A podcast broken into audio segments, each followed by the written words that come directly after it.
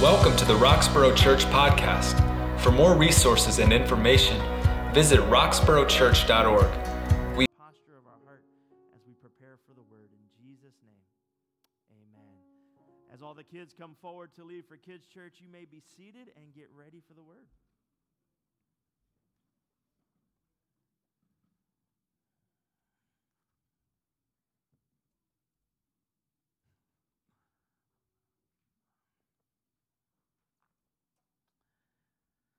God is good and all the time. That is a reminder for us and a declaration of the good news. It's a reminder for us, but it's also a declaration of the good news.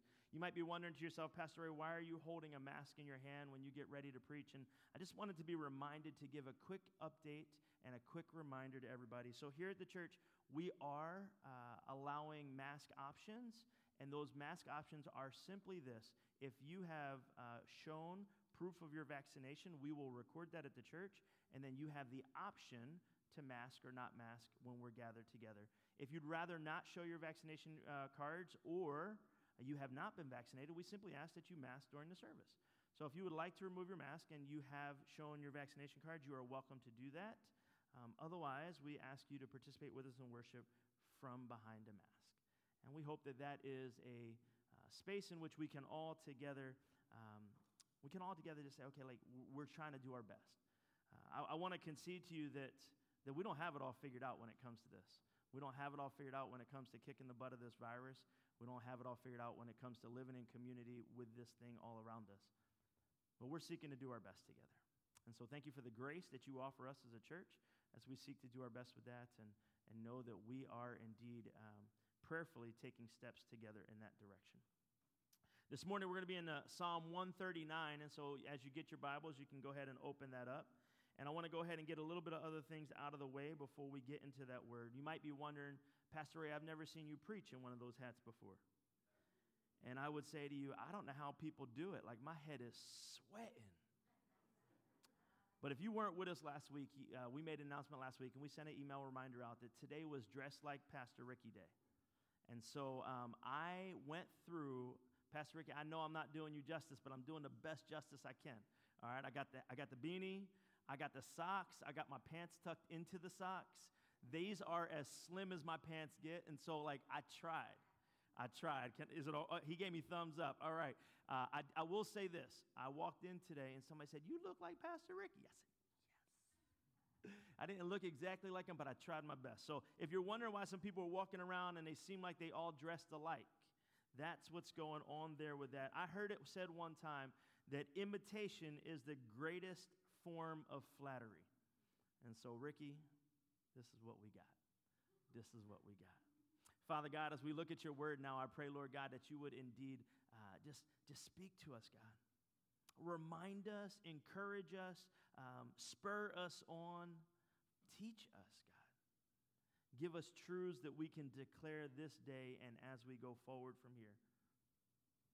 In Jesus' name, amen. Psalm 139, starting in the seventh verse, says this It says, Where can I go from your spirit? This is David talking. Where can I flee from your presence? If I go up to the heavens, you're there. If I go, if I make my bed in the depths, you're there.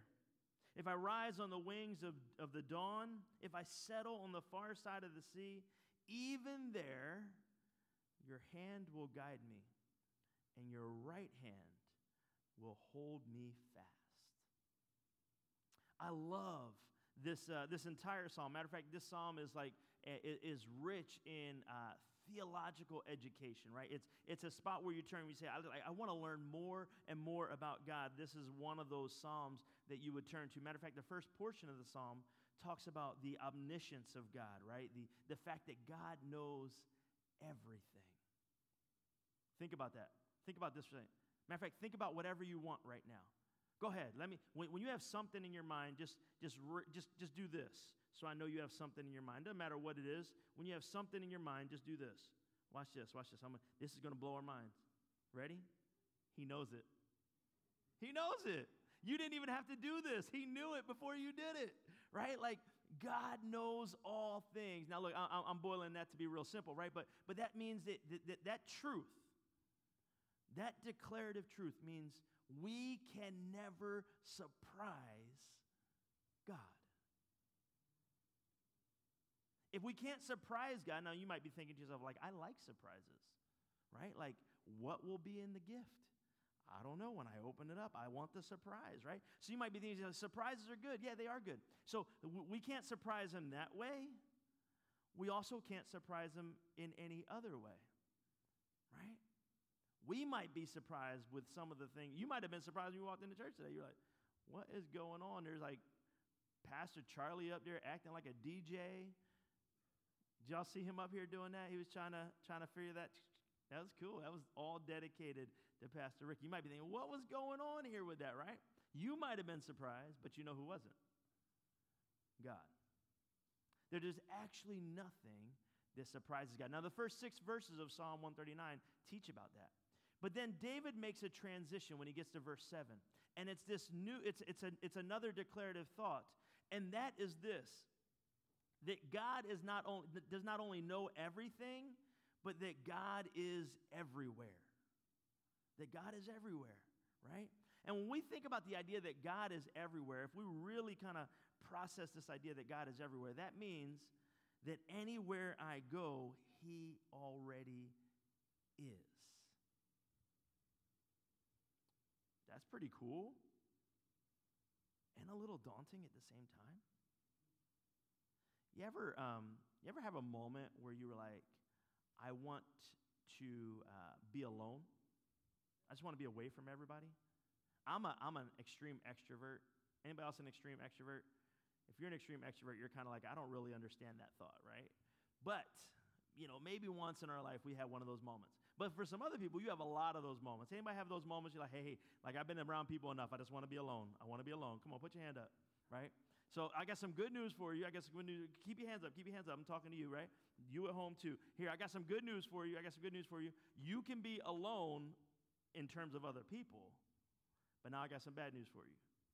You can't actually ever be alone. Right? Which is actually good news. But if you're really just saying, I want to be it by myself, it's bad news because God ain't ever going to leave you alone. Right? Like, He's already there. And so uh, I, I, want us to drill down on this truth today, and we're going to spend the rest of our time talking about that. The word that we use for this when we talk about God is that God is omnipresent. It means that the presence of God is everywhere at the same time. That God is everywhere at the same time. Me and my kids, uh, well, I should say our whole family, you know, has been watching uh, this, this DC comic show called Superman and Lois.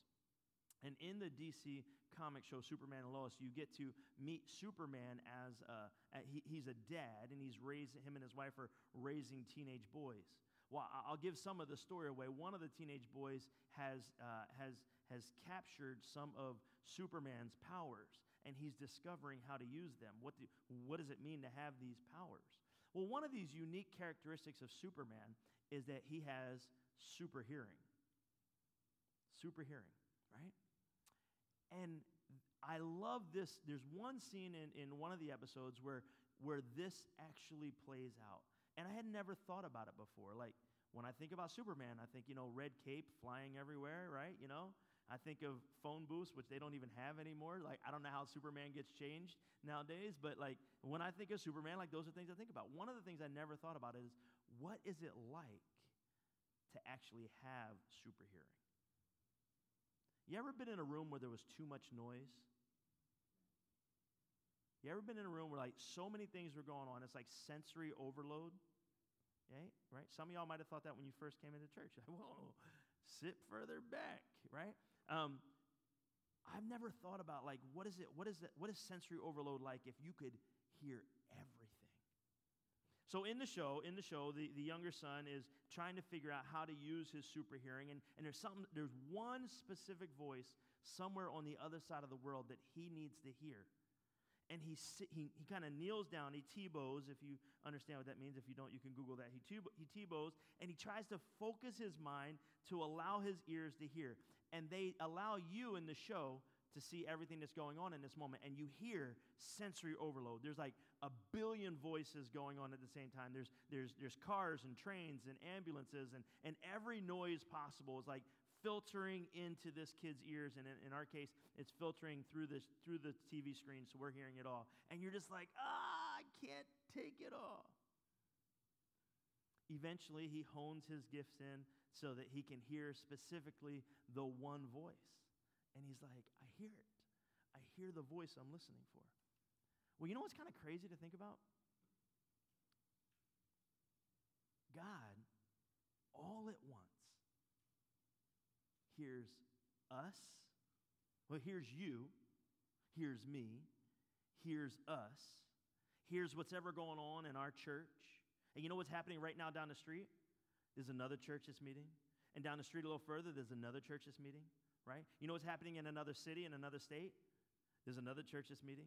Somewhere on the other side of the country, there's somebody who's praying their good time, good night prayers. Somewhere on the other side of the country, and somewhere on the other side of the world, there's, there's people who, I, I should have said world, not country, but somewhere on the other, uh, other side of the world, there's people praying their good morning prayers. Like all, and, and, and there's somebody right now who, who's in a tragic situation who is crying out to God, right? And there's somebody who is celebrating what God is doing, right? And somehow, the beautiful nature of God is that He can hone in and hear every one of these things at the same exact time. That, my friends, is crazy. It's just absolutely wild to think about the fact that, that God, everywhere, all at once, and yet intimately honed in on the voice people, his sons and his daughters.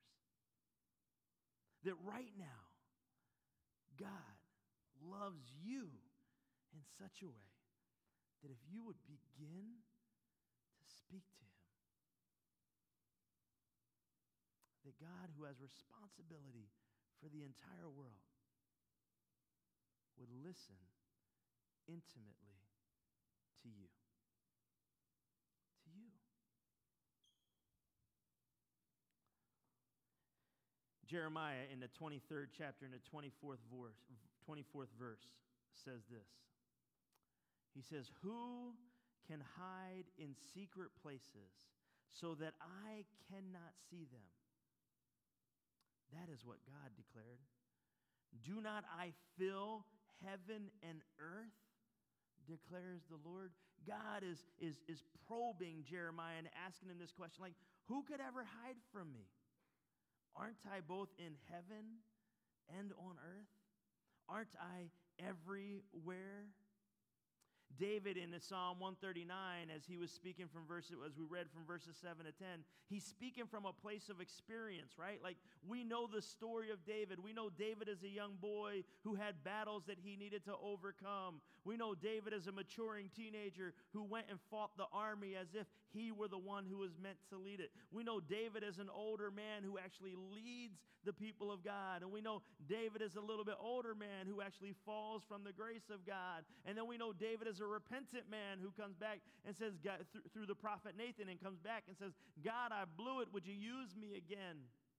David has this experience of being in the presence of God. And so, as he writes and he talks about being able to run from God and how, where could I ever go, and as he talks about everywhere that God is, he's talking from experience, from practical wisdom. He says, God, I, I tried to get away from you and I couldn't find a place.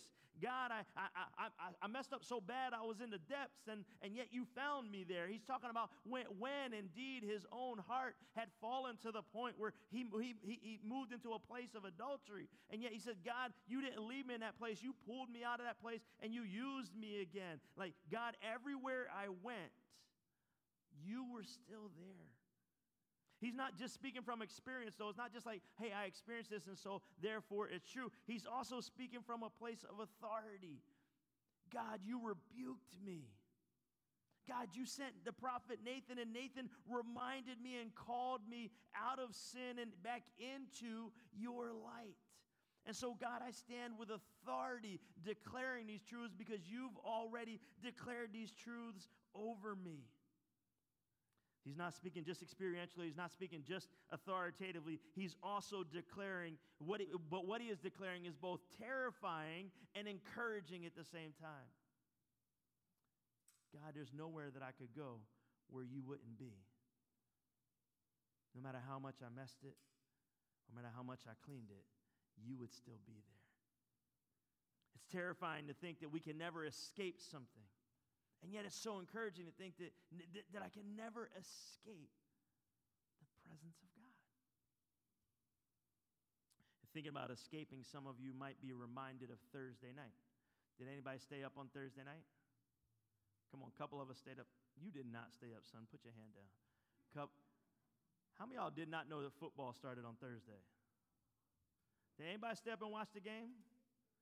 Yeah, yeah, yeah. So, so look, a couple of you a couple of you who are fans. I wish we could turn the camera so they could see you in this moment. A couple of you who are fans of the team that escaped winning. They escaped winning, right? Y'all remember that? It looked like they had a chance, and then they had a kicker, and then it didn't happen, right? They escaped the win, right? So it's terrifying, yet it's encouraging. You came in, even though your team escaped winning, and, and you were encouraged to think, well, we almost got it done. We were better than we were last year. That's what I heard. Now, look, that's, that's what I heard. That's what I heard. Now, look, I know the jury is still out. Today is big day for, for some other teams in green, and they're going to get to play today. That's today, right? Some of you know what time does it start? Oh, I got, a, I got a lot more word in me today. Yeah. All right. All right. So, so you get it. You get it. You get it. You understand this declaration that it can be both terrifying and encouraging at the same time, right? And so you're hoping for something in the middle of that when it comes to your team on Sunday. Well, I have the privilege of not of my team not playing until Monday, so I get to watch all those things, and then on Monday, it is neither terrifying or encouraging. It's just a brutal fact that my team is going to play and they're probably not going to win. All right. And so I just live in that space. But let's come back to the word of God here. So, Jeremiah 23 24, let me read it to you again. Who can hide in, the sp- in secret places so that I can't find them? That's what God is asking. He says, Don't I already fill the heavens and the earth? I want you to get this today. Here's our first point God is present in heaven. We already know, we pray all the time, God, would your presence be near? But watch this God is present right now in the heavens. I remember when I was uh, sitting under one of my former pastors, I said to him, I said, Pastor, I, I just don't understand something. Help me understand it. I said, if there is no time in heaven, if heaven doesn't track time the way we understand it, if somebody is there before me, will they have been there longer than me? Think about that with me for a second. If God doesn't track time when we get to eternity, if somebody gets there before me, will they be there longer than me? So I asked him this question, which indeed in my mind and still to this day I think was pretty profound. And my pastor responded by saying this. He said, Ray, I want you to understand something. Eternity is beginning right now. That's all he said. And I thought to myself, well, so wait, does that mean they're there before me or not there before me? And as I've sat with that for the last, I don't know, almost 20 years now, I've come to realize something. Whenever we set foot into eternity, to the eternal side, to the place where God already is, we're not late we're not early. We're not waiting for somebody else to come, and we're not there before anybody. Because when time is irrelevant, we're all there. so I want to let you sit with this for a moment, just understanding this one truth God, in this very moment, is present in eternity. Now, you might be thinking to yourself, all right, well, hey, God is present in eternity, and I hope I'm going to make it. But what does that mean for us here and now? Turn with me to 1 Kings in the eighth chapter. 1 Kings in the eighth chapter. We're going to look at verse 27. 1 Kings chapter 8, verse 27. This is what the Word of God says. It says, But will God really dwell on earth? I mean, the heavens, even the highest heaven, cannot contain you, God. How much less will the temple I built be able to? This question that was being asked is, is God like, I know you're up in the heavens, but will you like be amongst us? And we know throughout the Old Testament, we see stories of, of God showing up and being present before people. And, and we see that both in the presence of the ark, and, and then we see that in special moments where, where God appears and does something that only God could do. But, but this question still resounds. It's like, hey, we built this house. But God, like, will you show up in it? And then when you get to the New Testament, we, we learn this other thing, right? The, the Bible tells us that the, the body is the new temple of God. And so we built this house, right? Windows, and we built an online house for you. But then the Bible says that we also are being built up as a temple of God. So, God, if you are so grand that the heavens can't contain you, how could you ever fit in this box? What would you do in here? Now, let me say it this way.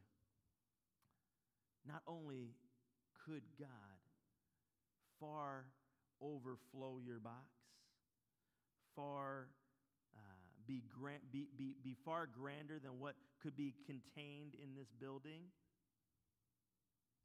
yet God chooses to live not amongst us, in us. Think about this. I got up this morning and I worked really hard to try to figure out how to make this body look like Ricky Gomez. Like, I pre thought it last night. I, I, like laid my clothes out. I once went on a trip with Ricky Gomez and, uh, and he ironed his jeans. I did not go to that extreme for you, Ricky, but I did shake my pants twice to make sure there wasn't any big creases, right? But I did my best to try to shape this temple to look like my friend. Well, God has been doing a work in all of us to create a to create a temple space. You waving to me?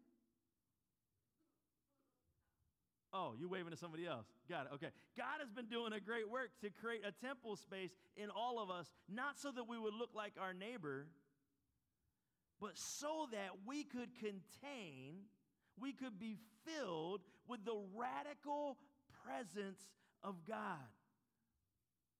Let me say it to you like this When I look at you, you know what I see? And when you look at me, I hope, I, I pray that you see this too. I pray that what you see is the presence of God. When you drive down the street, and you see the church, I pray that what you see is the presence of God. In the Old Testament, the people of Israel would march, and as they marched, in the front, they'd be led by a pillar of fire. And that fire represented the presence of God. Everybody who saw them marching knew that the presence of God was there. So, the first thing I said is that God is present in heaven. The second thing, at the same time, God is present in his church. And you are his church. God is present in his church.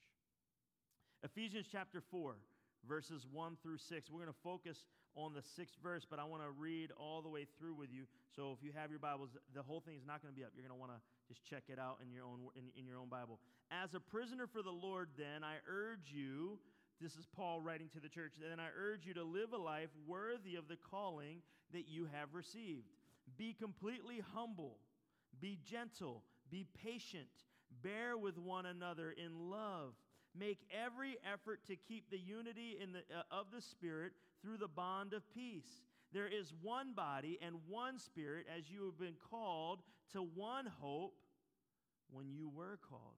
There's one Lord and one faith and one baptism. And then this is what it says in verse 6 There is one God and one Father of all, who is over all and through all and is in all.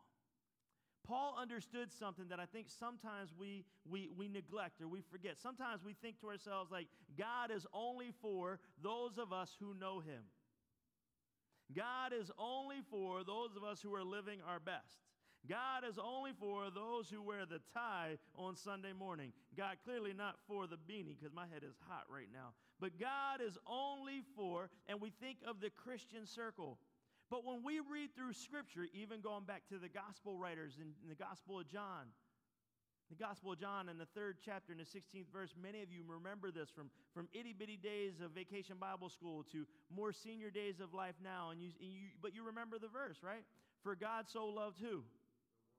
For God so loved the world that he gave his only Son, that whoever believes in him should not perish but have eternal or everlasting life, right? But it says, For God so loved the world, the cosmos the cosmos, the word cosmos means everything that he created. God so loved everything that he created that he gave his son to die that you might have the option of believing and then receiving eternal life. The option of believing and then receiving is your option, but the choice to be loved by God has already been made. Let me say that again. I don't think it hit you yet. The option of believing and receiving is your option. You get to decide what to do with that. But the choice of being loved by God has already been made. He already sent his son to die in your place as an act of love betrothed to you. Right? That was the work of God. God looked and said, Mayu, I love you. I love you this much. Before you know it, I love you. Before you know that you need to know it, I love you. Before you ever heard it, matter of fact, before you were even born into this world, I love you. God didn't wait for me to screw up to say, okay, let me show you how much I love you. Now I'll send my son, right? Right? Like, I don't even think my lineage was thought of yet. Right? Like, I don't know how far back our family history goes, but I'm trusting it's not that far back yet, right? And so, like, I don't even know how to connect those dots. But, but before I understood that we needed to connect dots, God was like, I love you. Now, this should both encourage us and it should compel us.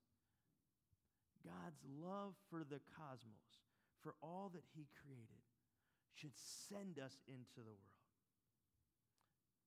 Because God doesn't just love those who are already found, God died for those who still need to be found. God doesn't just love those who already show up on Sunday morning or in Winston Hickman's case on Saturday nights. God died for those who don't yet know that they even have the option of showing up on Sunday morning or Saturday night. That means if you pause for a moment and you thought about the last person that you would ever want to go to and tell the good news to, God died for them too. He said, I love you to them too. And then he compels us, he moves us to respond. So we said that. that uh, let me see if I got this right. We said that God is present in heaven. We said that God is present in His church. Now we're saying this God is present before all of humanity. There is one God and one Father of all who is over all, through all, and in all. God is before all of us, He's before all of His creation. God is setting into motion from the very, very beginning until the very, very end a compelling story of His love pursuing after everything that He has created. That means that God's greatest desire is that you and you and you and me and every other person that we walk past would know how for them God is. That's his desire, that we would know that God is for all of us. Hebrews in the first chapter, in the third verse. Hebrews chapter 1, verse 3. The Son is the radiance of God's glory, the exact representation of his being, sustaining all things by his powerful word. After he had provided purification for sins, he, Jesus, sat down of the right hand of the Father in heaven. Colossians 1:17 says it this way, God is before all things, and in him all things are held together. How many of us have ever had a moment where you say, "Man, I'm at wit's end"? Anybody ever have that? Just just like two of us? No? Yeah, no, okay, more hands, contagiousness. Okay, it's happening. All right, so look, some of us had a moment we said, like, I'm at the end of my rope. I don't know how to do this, right? Like, uh, you know, I, I, recently stumbled upon uh, one of our employees, and, and, and she was having a tough week, and I said, what's going on? She said, I got so many things I'm trying to hold together. And, and I knew that feeling. My heart resonated with it. And I right away thought to myself, like, man, how can I help? And how can we invite other people to help? Because we want to lift some of that burden, right? And so we know that experience of trying to hold as many things together. I, I you know, I, I celebrate, you know, homemakers, moms or dads, whoever it is, that's staying home and trying to hold all those pieces together. And you're like, man, how is it possible to keep all these things together, right? We know that feeling.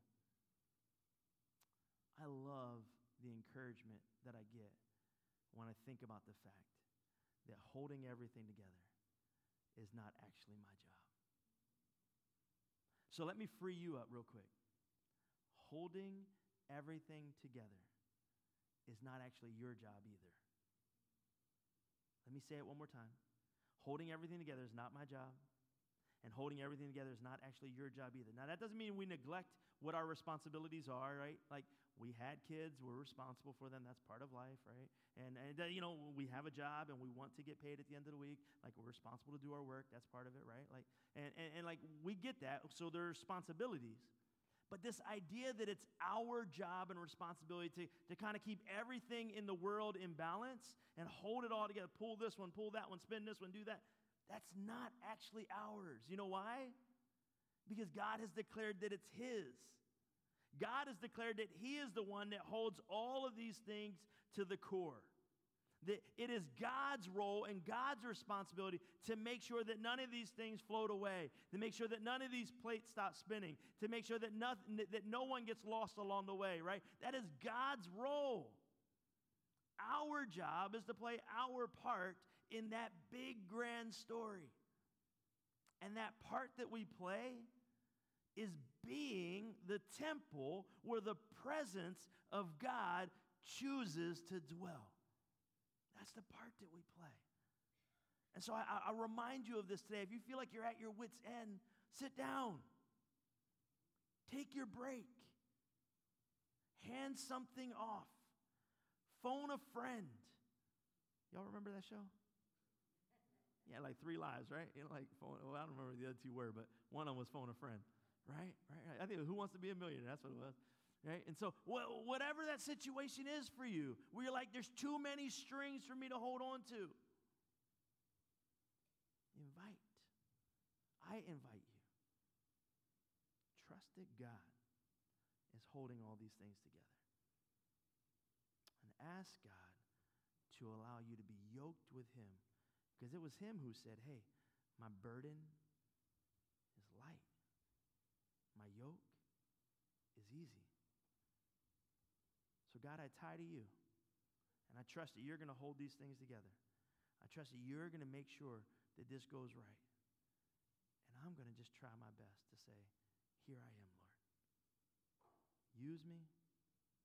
Give me the rest that I need to be able to do it. God is present in creation, holding everything together. The, the book of Job in the 38th chapter, uh, I w- I won't read it to you, but you can check it out. In the 38th chapter of the book of Job, there is a long story of a conversation that happens between God and Job. And Job is kind of like finally throwing his hands up. He's like, hey, like, why is this all happening? Like, what's going on here? And then God kind of reminds him of who he is and who God is. And maybe some of us need this reminder as well, right? God in his, you know, Job kind of yelled, you know, kind of talk, talking up, talking back with God, like, hey, God, like, uh, what were you thinking when you made these things happen or you let these things happen? And then God reminds him, he says, you know, Job, where were you before there was anything else? Where were you when it was when I created the dirt before I created the people? Where were you when there was no time and I kicked time into motion? Where were you? And, and, and the list of where were yous kind of continues. And to each one of those, you know the response, right? Like, yeah, I w- I wasn't here yet. No, I wasn't there. I wasn't a part of that. Where were you when all of creation was starting? Well, no, I wasn't here. When the floods were rising, where were you? Uh, I wasn't there. Like, like all of these things. And to each one of those, God is saying, hey, you know who was there? God says, I was. So if I was there before anything else, if I've lasted through this time, if I've consistently shown up, why are you trying to hold it all together instead of trusting that I can hold it all together? Do you really think you're better at this than me? And don't we need that reminder sometimes? How many of us find, don't, you don't have to raise your hand for this, but how many of us find ourselves at times feeling like we could do better, and so we try to take the lead? I remember this day. I remember it more than most other days of my life. It was, it was August the 29th of the year 2008. Okay, she smiled. It was, I got the date right. Okay, good. It was August the 29th of 2008. And uh, we had done all of our prep work to get married. Matter of fact, there's some people in the house who are getting married. Yeah, celebrate y'all. I'm excited for you guys. You guys know that story, right? So we did all of our prep work to getting married, right? And this was the big I do day. Y'all, y'all can think about that, right? Like the big day, you know, like you walk down the aisle, you know, like you repeat after the pastor, you stare at each other's eyes. You remember doing that, right? You stare at each other's eyes and you exchange the rings, and then you, you blissfully run out of the sanctuary, right? Like that's what it was going to be.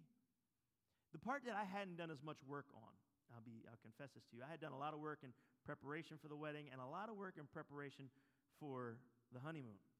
I had, we had picked where we were going to go, and it was going to be this amazing time. I had not thought about that three hours that happens in the evening, like from like 8 o'clock to 11 o'clock like where you're, you're with a whole bunch of people and you're dancing? Hadn't thought about that.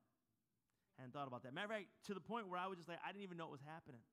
And so, um, so Michelle said, "Hey, like we got to show up here now." I was like, "Oh, okay, good." And then they said, "You actually have to dance." I really should have rehearsed. And so I got out there, and I don't know that she knew this yet. And I leaned over to her, and some of my first romantic words to her when I whispered in her ear were, I can't dance. I'm just bad at it. And she said to me, Don't worry, I'll take the lead. Okay. I don't know how to follow. I'm bad at it. And so she hugged me tight and she clearly moved her feet, and I tried to move mine by stepping on hers, and it was awkward. We got through it. But the reason why it was awkward was because when she said, I'll take the lead, I should have said, okay, and followed. But instead, I said yes, but I still tried to move as if I were leading But I didn't know what I was doing. That's the equivalent of us looking to God and being like, God, I got this. I got this. God's like, wait a minute, wait a minute. I've been doing this. I know what I'm doing here. Just let me lead. You follow. The next time you're struggling with following in that moment, the next time you're trying on your own to hold everything together, I've just given you a picture you can't forget. Just remember Pastor Ray stepping on Lady Michelle's toes, right? Just remember that dance and remember, like, whew, he was bad at it. And there from there, you'll find yourselves saying, Hey, God, you're present. I'm going to stop holding on to this, and I'm going to let you hold everything together. I want to wrap up this morning with one more truth that we, uh, that we can identify here about the presence of God. See, we identify that God is present in the heavens. We know that. We identify that God is, is, uh, is oh, let me make sure I get them right, that God is present in his church. We identify that God is present before all people. We even identify that God is the one who holds everything together in his presence. Well, let me say this last thing to you. Ecclesiastes chapter 5, this is what it says. It says, Do not be quick with your mouth. Do not be hasty in your heart to utter anything before God. You see, God is in heaven and we are on earth. So let our words be few. God is present, not just in heaven, He's also present on earth. He's present everywhere, and He's present always. Understanding our role means that we acknowledge God, through your presence, take the lead. Take the lead. Let me say one last thing about this. When we say, God, take the lead, as easy as it is to sit here right now and say that, what becomes a little more difficult is when we put that into practice. That means, God, I'm going to trust you even if it's not working the way I thought it would. What's going to happen here in the rest of our service this morning is we're, uh, we're going to celebrate and, and we're going to say, prepare to say goodbye to a good friend of ours. A friend who has been with us in ministry for the last five years, has, has done amazing things, has built great rapport with all of us. This is one of those moments where you say, God, this is not how I would have scripted it. And yet, the lead. Pastor Charlie's going to come up and he's going to give us a moment of, of joy and celebration. And uh, we're going to hear a little more of the mix up. We hope you are blessed by this week's message.